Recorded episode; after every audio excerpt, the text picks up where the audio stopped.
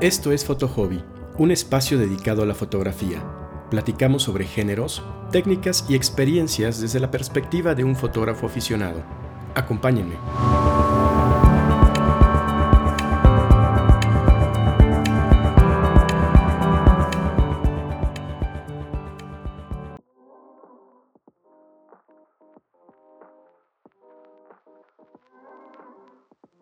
¿Qué tal? Bienvenidos a un nuevo episodio de Foto Hobby. Soy Alberto y en esta ocasión vamos a platicar acerca de contaminación lumínica. La contaminación lumínica es uno de los grandes enemigos de los astrofotógrafos y los astrónomos, y una de las principales razones por las que los grandes observatorios se encuentran en sitios remotos, así como por la que salimos huyendo de grandes ciudades. Sin entrar en tecnicismos ni debates innecesarios para efectos de este episodio, la contaminación lumínica es el exceso de iluminación artificial por las noches debido a su uso innecesario o ineficiente, generada principalmente por el alumbrado público, las casas y los edificios.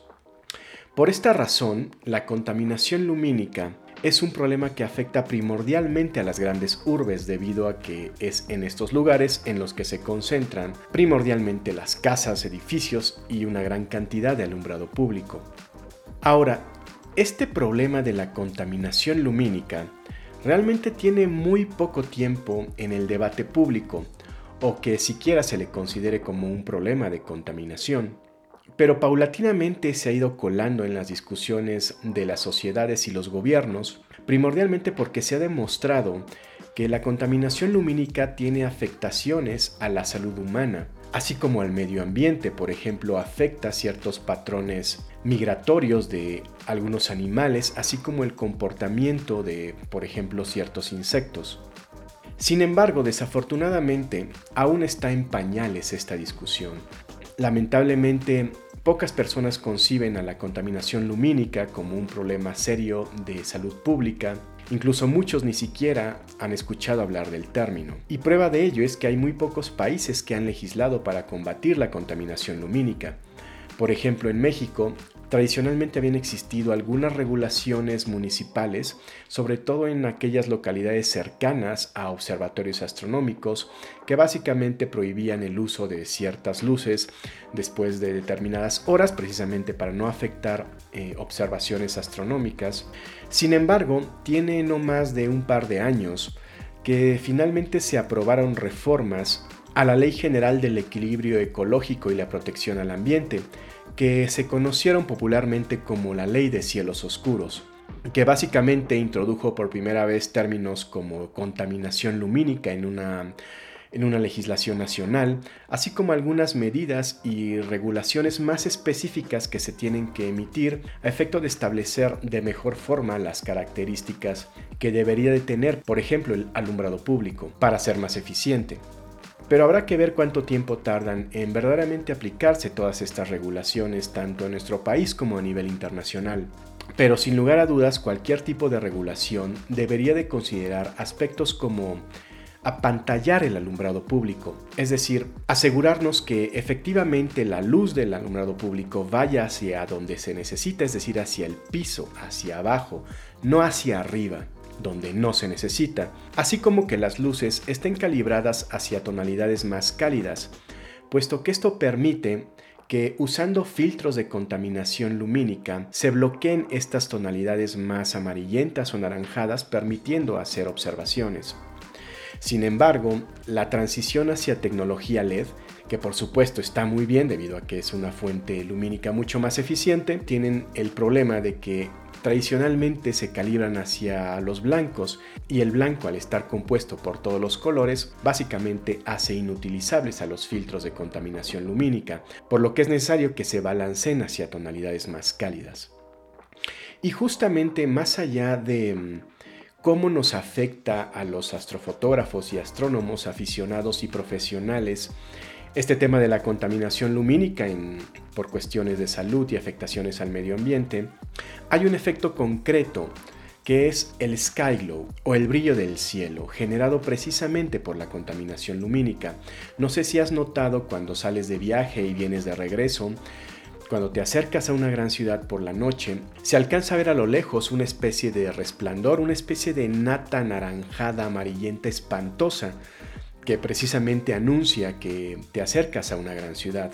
Bueno, pues precisamente este exceso de contaminación lumínica, este, estas luces que están mal direccionadas, lo que hacen es que se dirigen hacia el cielo nocturno, por lo que generan un deslumbramiento, un exceso de iluminación que precisamente nos impide ver objetos celestes que son muy tenues. Justamente esta contaminación lumínica que genera este brillo excesivo del cielo nocturno nos opaca nuestra visión nocturna. Y para medir precisamente la calidad del cielo nocturno en la que te encuentras, contamos con una escala conocida como escala Bortle, que es una escala numérica del 1 al 9 que relaciona cada uno de estos niveles con el brillo del cielo nocturno de determinada localidad en relación con la magnitud o el brillo aparente de los objetos del cielo que se pueden observar desde ese cielo en específico. De esta manera tenemos que un cielo Bortle 1 corresponde a un cielo sin contaminación lumínica, un cielo totalmente oscuro, mientras que un cielo Bortle 9 corresponde a un cielo de una gran ciudad, desde el centro de una gran ciudad. A manera de ejemplo, si vives precisamente en un cielo Bortle 9, vas a encontrarte con que únicamente puedes observar la luna, los planetas visibles, así como a las estrellas más brillantes, pero hasta ahí. Olvídate de reconocer constelaciones, porque estas contienen desde luego estrellas con diferentes magnitudes, y por ejemplo te tendrías que desplazar hasta un cielo Bortle 6 para empezar a distinguir algunas estructuras de la Vía Láctea, o a un Bortle 4 o 3 para empezar a distinguir la galaxia de Andrómeda. ¿Te imaginas qué espectáculo más impresionante?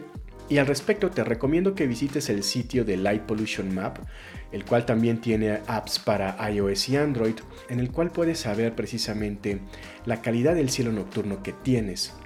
Pero más importante aún, la dirección y qué tanto te tienes que alejar de tu localidad en busca de cielos oscuros con mayor calidad. Por ejemplo, si buscas hacer una sesión de astrofotografía o astronomía visual, te convendrá salir a buscar cielos con mejores escalas Bortle. Y lamentablemente, como lo notarás, cada vez tenemos que alejarnos más y más, conducir por más tiempo, en búsqueda de lugares cada vez más recónditos, para tener un mejor cielo que nos permita hacer sesiones astrofotográficas y astronómicas de calidad. Pero más allá de esperar a que las legislaciones, sociedades y gobiernos tomen medidas más drásticas para frenar la contaminación lumínica, hay diversas acciones que desde nuestro ámbito individual podemos hacer para combatir la contaminación lumínica, al menos desde nuestra trinchera. Estas acciones incluyen cosas como únicamente prender la luz en los lugares en los que lo necesitas. Si hay ciertas habitaciones de tu casa en las que no necesitas iluminarlas, no prendas la luz, lo cual también te ayudará a reducir el costo de tu recibo. En las noches mantén las cortinas y persianas cerradas precisamente para que la luz se quede donde la necesitas, que es dentro de tu casa, no hacia afuera donde no la necesitas. Si por razones de seguridad instalas iluminación exterior, apantállala. Como te digo, instala bloqueadores que eviten que la luz se dirija hacia el cielo, sino que únicamente vaya hacia, hacia abajo. Y también podrías instalar detectores de movimiento, que serían mucho más eficaces para detectar la presencia de intrusos, así como eficientes, pues únicamente se encenderían cuando haya alguien presente y cuando no se apagarían, evitando con ello contaminación lumínica. De igual forma, podrías buscar instalar luces calibradas hacia colores cálidos, precisamente para permitir filtrar este tipo de luces con filtros de contaminación lumínica, lo cual adicionalmente, como te expliqué en algún episodio, también te beneficiará al permitir que estas luces cálidas te generen una sensación de mayor tranquilidad, relajación y comodidad.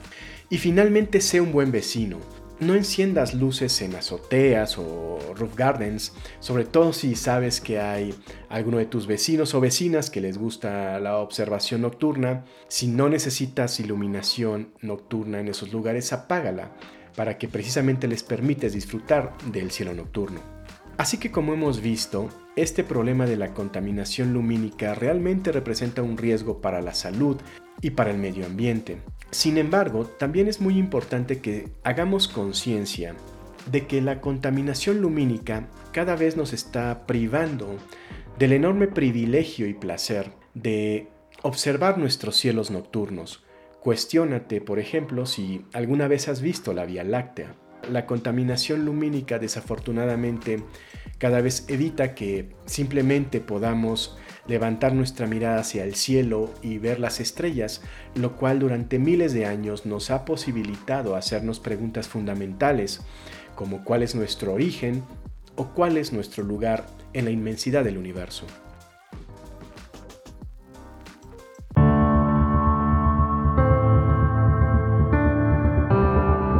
Así concluye un episodio más de Foto Hobby.